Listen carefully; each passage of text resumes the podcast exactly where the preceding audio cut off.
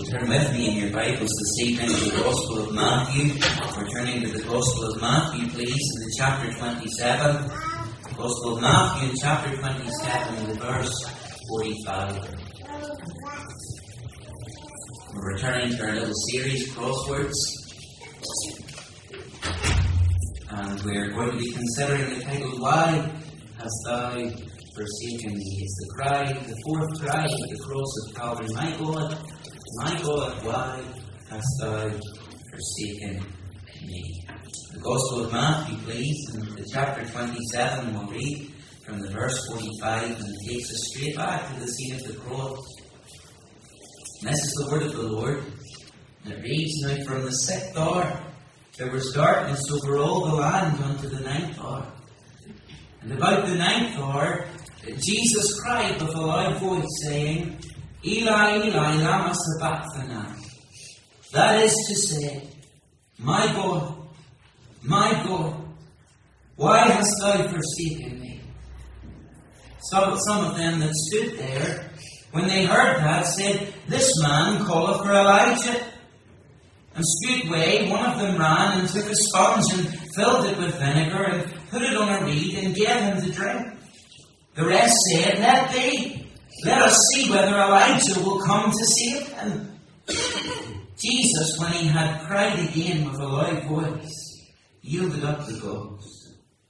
Behold, the veil of the temple was rent in twain from the top to the bottom, and the earth did quake, and the rocks rent.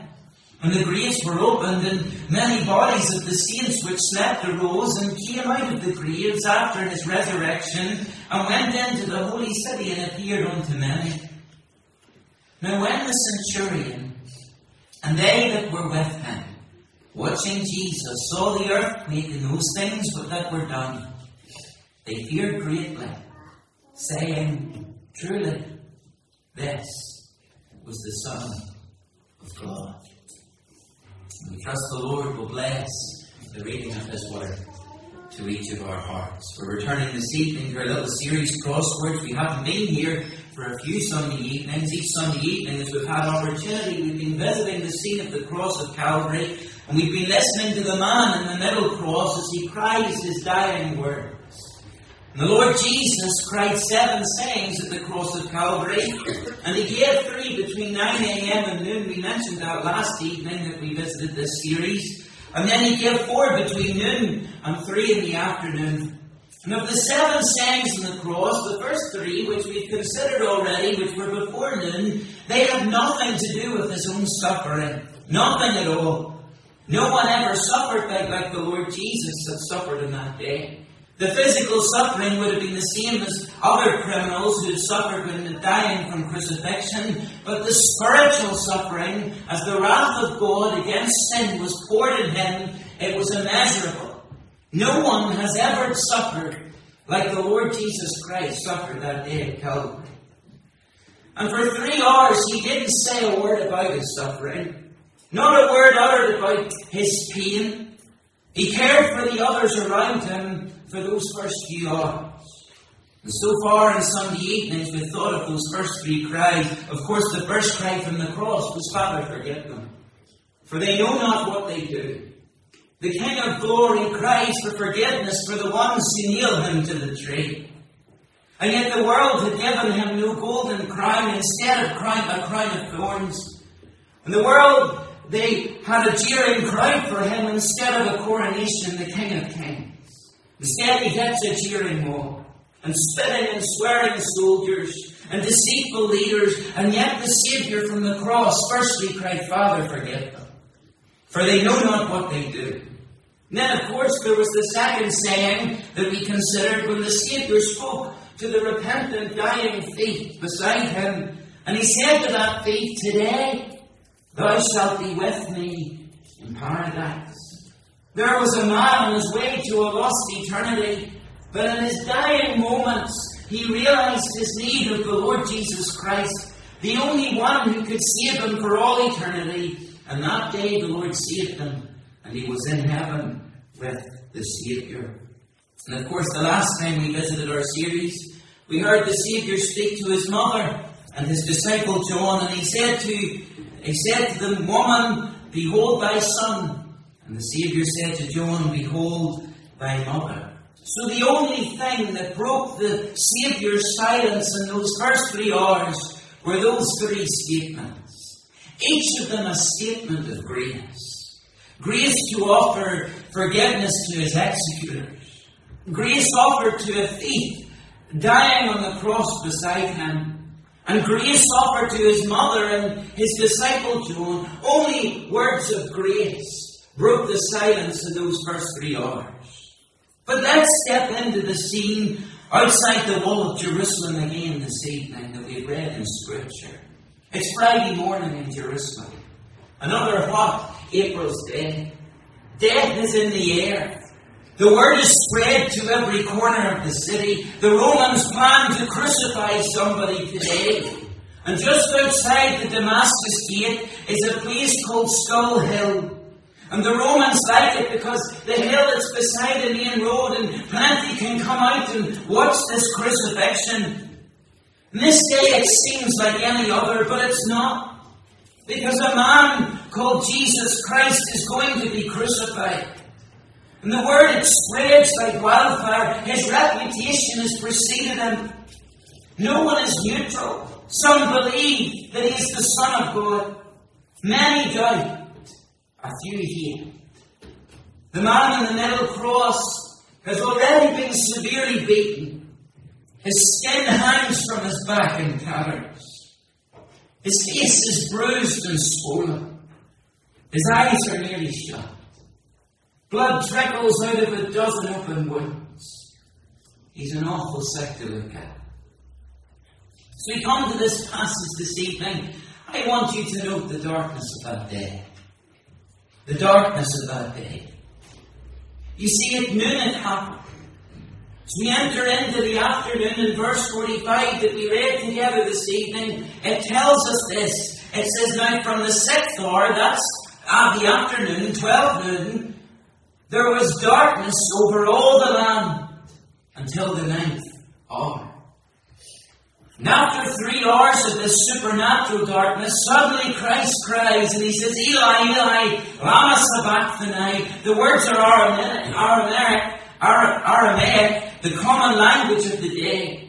The words form the question that was heard across Skull Hill and drifts across the road to the many who are listening. And he says, My God, my God, why hast thou forsaken me? Let me tell you this that no man, not even the best preacher in this world, will ever be able to fully explain the extent of this cry. You see, here we're at the very heart of the cross. The Lord has now been hanging in the cross for three hours, and the darkness falls. And this is a supernatural darkness. The Lord is now, He's been there, and there's no sandstorm, and there's no eclipse at noon. When the sun was meant to be at its brightest in the middle of the day, darkness fell. And the darkness that fell on that day, it's a picture of the darkness and, and wickedness of the fearful crime. And there in the midst of the darkness, something was happening that the redeemed will never fully understand. For in the darkness, the wrath of God fell. Every sin, every evil thought, every wrongful deed that has ever been done and ever will be done. The punishment of it fell on the Lord Jesus Christ. For three hours, the Lord Jesus had already endured the mockery of men. For three hours, he had suffered at the hands of men, and now he was suffering at the hands of God the Father. You see, we sang at this moment already this evening a few times. We sang, How great the pain of searing was. The Father turns his face away as wounds which mar the chosen one bring many sons to glory. Buried hands in the midst of the darkness, forsaken by God the Father, without a smile, without a drop of comfort, and the agonies of hell going over him, taking the place of the guilty lost sinner, enduring the judgment that was for me. And the darkness, it speaks of this spiritual darkness. In those three hours, the Lord Jesus, He was taking the punishment for your sin. Did you know that? He was taking the punishment for your sin. I wonder, do you realize that, dear friend? It should have been you in this place. It should have been me. And for those who have placed their trust in the Lord Jesus Christ as their Saviour, that's why they can speak of no condemnation and no wrath to face. But there are those who are here this evening and you haven't taken that step of faith. And you could one day face the wrath of God you don't prepare your soul for eternity. You see, God's salvation is light. The Lord Jesus himself said, I am the light of the world. He that followeth me shall not walk in darkness, but shall have the light of life. And God's judgment. God's judgment is darkness. In 2 Peter chapter 2, verse 4, we read these words, For God did not spare the angels when they sinned, but cast them into hell and committed them to the pits of darkness, reserved for judgment. Darkness speaks of judgment. You see, sin must be punished. Pure sin must be punished. And this supernatural darkness that fell on the worst day of the history of this world shows us that God's wrath and judgment was operating in the death of the Lord Jesus Christ. God is saying by the darkness of the cross that it was a day of divine judgment. And the divine judgment was falling on the very person in the center cross. And it, it, let's make it very simple. God only judges one thing, and that's sin. And so this divine wrath is unleashed against sin. It's as simple as that. This judgment is unleashed against sin. And what makes this situation so unique is that the man in the middle cross, the Lord Jesus Christ, he was sinless. He didn't deserve to be there. He had no place there. And the one who flung stars into space, the power of the Word of God, was there with his hands nailed to the cross and his feet pierced. And he was there for you, the Lord Jesus, the precious Lamb of glory. He was spotless. He didn't deserve to be there. The only reason he was there is because he loves you. He loves you. He wants to save you from the guilt of your sin. And he wants to save you from eternal punishment in hell. But you must take that step of faith. The punishment for your sin was laid upon the Saviour. The darkness of that day, the judgment, the wrath of God. But I don't want you just to know the darkness of that day. I want you to see the cry in that day. For in verse 46, we read the words already. It says, In about the ninth hour, three hours of darkness. Then says, Jesus cried with a loud voice, saying, Eli, Eli, Lama said Sabachthani, my God, my God, why have you forsaken me? This was another act of God. First, he made the earth dark. And second, he separates himself from the Son of God. This happened in the ninth hour, at the end of the darkness.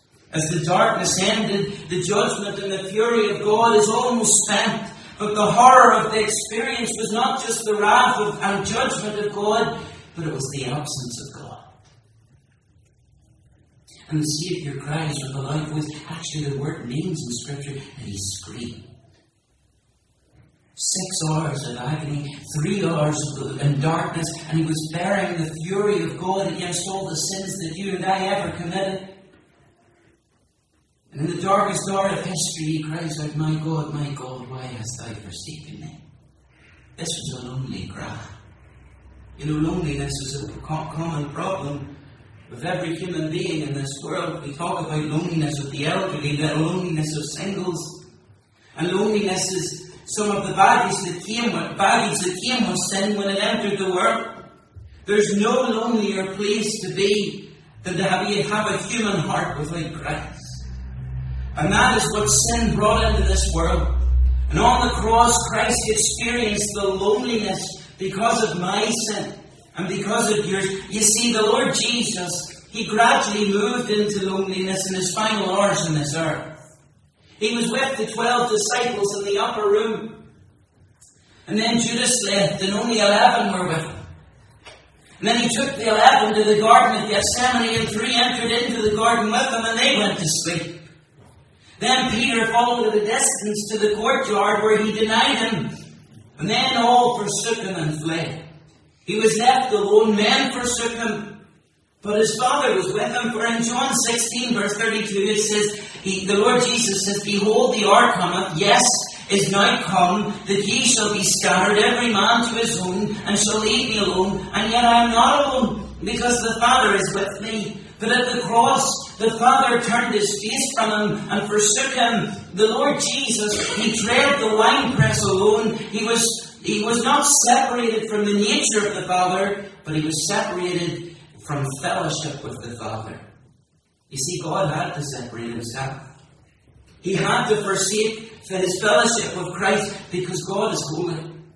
And the, the Saviour, the Lord Jesus Christ, was carrying the sin of the world up to the cross, and he was separated for a brief time from the Father. Do you want to know what separation from God is? It's hell.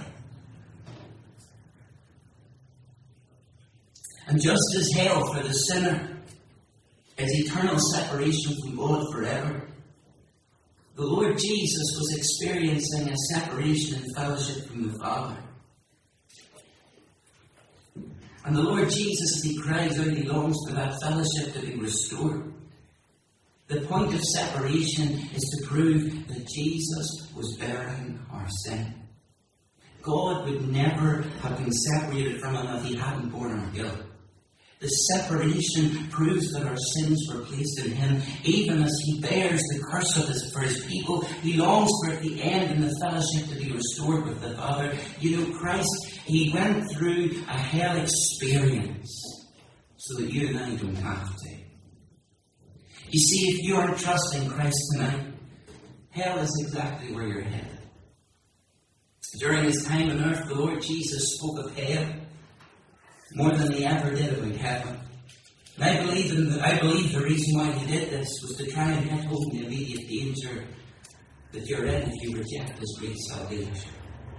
Most people, certainly most people in the Western world, who've had any exposure to Christianity whatsoever, they think they're going to heaven. In fact, many who sit in church pews, who give money to the church and or live a good life, and believe that they're going to heaven. And when you think about it, I'm quite sure, I'm quite sure that hell is mostly populated with people who are surprised to be there. When people are asked the question, are you going to heaven? The answer normally is, well, I'm a good person. I'm a religious person. I believe in God. I believe in Jesus. I'm going to heaven. I haven't done anything that bad. God certainly wouldn't send me to hell. hell is full of surprised people. Dear friend, I wonder if you prepared for eternity. Because hell is eternal separation from God. Dear friend, Christ experienced that separation from God briefly. But if you were to die in your sin, you'll experience it eternally. So you have to take that step of faith. God's word says that if thou shalt confess with thy mouth the Lord Jesus and shalt believe in thy heart that God hath raised him from the dead, thou shalt be saved. You see, the wrath of God was poured upon the sinless one, the wrath that you deserved, and the fellowship between God and the Saviour was broken there at Calvary because of my sin and yours. But as we think of the darkness of that day, and as we think of the cry of that day, you see, what is required here is your response to that day. You know, there were people at the scene of the cross. And as all this happened, they simply continued to mock. In verse 47, we read that some of them that stood there, when they had heard that, they said, This man calls for Elijah. Now, those men that were crying that, they knew exactly what they were doing. They were mocking. For as Christ hung there, and during the torment of separation, the mockery had continued. The offering of vinegar to Christ may have been an act of mercy from one, but the rest used that as a, a gesture to carry on their, mer- their mockery. And the Lord went even further, and here they, they shouted and they said, Let us see whether Elijah comes to take him down. And they were saying all these things and mocking. Amazing, is it not? That at midday darkness had fallen and it didn't alarm them. It didn't shock them and they just continued mocking and they continued their hatred for the Saviour. I wonder, is that what you're doing? I wonder if Christ offers you his salvation, are you still saying, I'll, have not, I'll not have this man to read for me? I want my own life. I'm happy the way I am. My life's good. I don't need Christ. I don't need someone to read over me. I don't need him to tell me what to do. Dear friend, you're making a big mistake. Because only true joy is found in meeting Christ King of your life. Stop searching in all the wrong places. Come to Christ. He's the only one that can satisfy. There's some people who stood by, they, they genuinely thought that Christ was crying for Elijah to come to his aid. And they certainly didn't recognize him as the Son of God. They were confused. There were some at the cross and they were confused. They didn't know what was going on. And dear friend, don't be confused by the message of the cross. Don't complicate the gospel. You see, the Bible says, unless a man be born again, that just means has a fresh start with Christ as Saviour, he will not see the kingdom of God. Don't be confused about the message of the cross. It's very simple. Are you setting your own terms regarding God's salvation? Do you realize that the work of the cross is finished and all you have to do is rest in that finished work? Christ was forsaken for a season that you might enjoy God's presence forever. He entered into the darkness that you might walk in the light. He drank the cup of woe that you might have the cup of joy. He was forsaken so that you might be forgiven. He endured the pangs of hell so that you might enjoy the pleasures of heaven. He went through isolation so that you can have jubilation. You might recognize Christ as your substitute and receive Him as your Savior. You'll never have to say if you do that, why hast thou forsaken me? Because for the child of God, he'll never forsake. He'll always be with you. He'll stand for you in time, and he'll stand for you in eternity. Because the child of God's only claim is the Lord Jesus Christ as their righteousness. And this evening we visit again this dark place in all of history, and this mysterious place, and this central place of love, and the only place of salvation. But as you stand under the shadow of Calvary this evening, and as we listen to the Saviour's fourth cry, forsaken, forsaken, he says, Why hast thou forsaken me? It's the cry, the final cry of every lost soul. And if you're to die without Christ, that will be your final cry. Forsaken. And you'll eternally live in that place of separation, no more opportunity. And here you are this evening. And in your mind's eye, you can visit the scene of Calvary again. Has God not been merciful to you? Has God not been patient with you? But soon the day of grace will be over. And the door will be shut, and your hope will be gone, and there will be death and judgment. Have you not tarried too long? Why are you risking a lost eternity? Why will you not come to Christ? Out of Christ without a Saviour? Oh, can it, can it be? Like a ship without a rudder on a wild and stormy sea. Oh, to be without a Saviour, with no hope or refuge now, can it be? Oh, blessed Saviour, one without thee dare to die. Christ has already borne your wrath. He's paid for your sin, and He says to you now, Come now, for all things are now ready. Don't reject His salvation any longer. There's once a bridge that spanned over a large river. During most of the day, the bridge was drawn to allow ships to pass through. But at certain times of each day, a train would come along and the bridge would come down, allowing the train to cross over. And there was a switchman that sat in a wee shack and it was just by the side of the river, and that's where he operated the controls for the bridge. And he would have allowed the bridge to lower and allowed the train to cross. And one day the switchman, he brought his son to work with him and everything was operating as usual. But as the train made its final approach to cross the bridge on this particular day, the father he went to pull the lever when he heard a cry from down in the big cogs. And as he looked around, there was his son. And his little son was trapped in the coals. And he had a decision to make. Either many people in the tree had lost their lives, or his son had to die. He took but a moment to make the decision. The train sped swiftly on its way across the bridge. And no one on board that train was aware of the tiny broken body that had been crushed to save their lives. The people in the train unaware of a sobbing man still clinging to the lever long after the train had passed. Now, if you comprehend and understand the emotions that that man would have felt,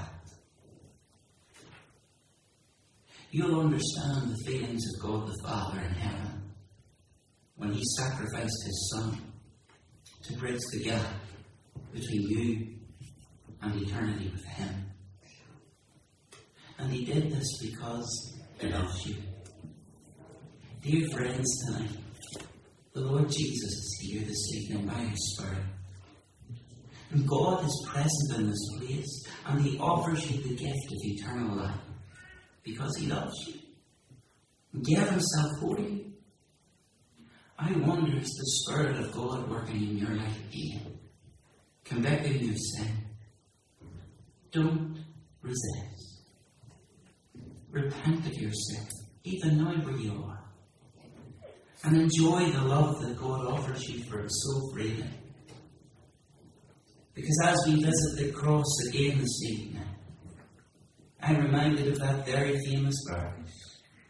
For God so loved the world that he gave his only begotten Son, that whosoever believeth in him should not perish, but have everlasting